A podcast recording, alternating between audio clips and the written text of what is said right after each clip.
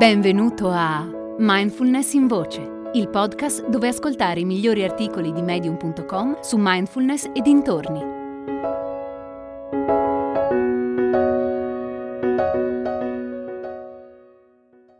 La mia meditazione?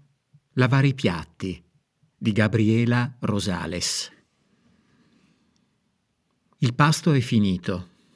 Colazione, pranzo o cena alla fine si raccolgono i piatti e si lavano.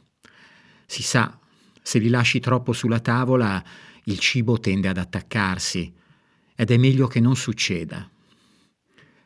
Di solito mio figlio lava i piatti della colazione del mattino. Si prende tutto il tempo che vuole. Gli piace giocare con la schiuma. A pranzo e a cena invece tocca a me. Preparo le cose che servono e raccolgo i piatti lasciati sul tavolo.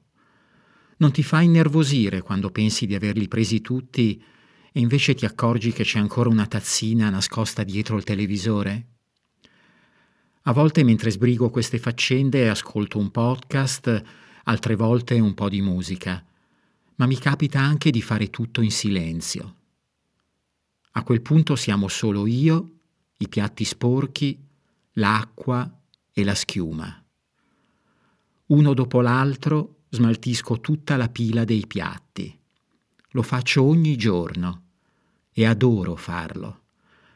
Forse è il momento più tranquillo della mia giornata. Un'unica cosa da fare, nulla a cui pensare, se non portare a termine questo compito apparentemente banale.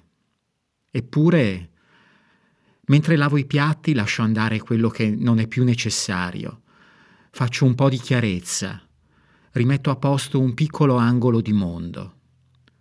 Ho provato a meditare in modo formale, ma con risultati alterni.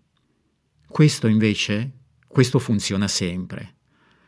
Quando ho finito, mi asciugo le mani e ammiro la mia opera. Ci sono giorni in cui sono sommersa dagli impegni e lavare i piatti non mi delude mai.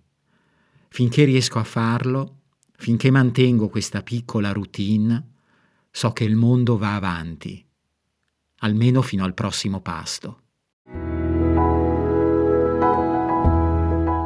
Hai ascoltato Mindfulness in Voce, il podcast di Mindfulness Bergamo, www.mindfulnessbergamo.net.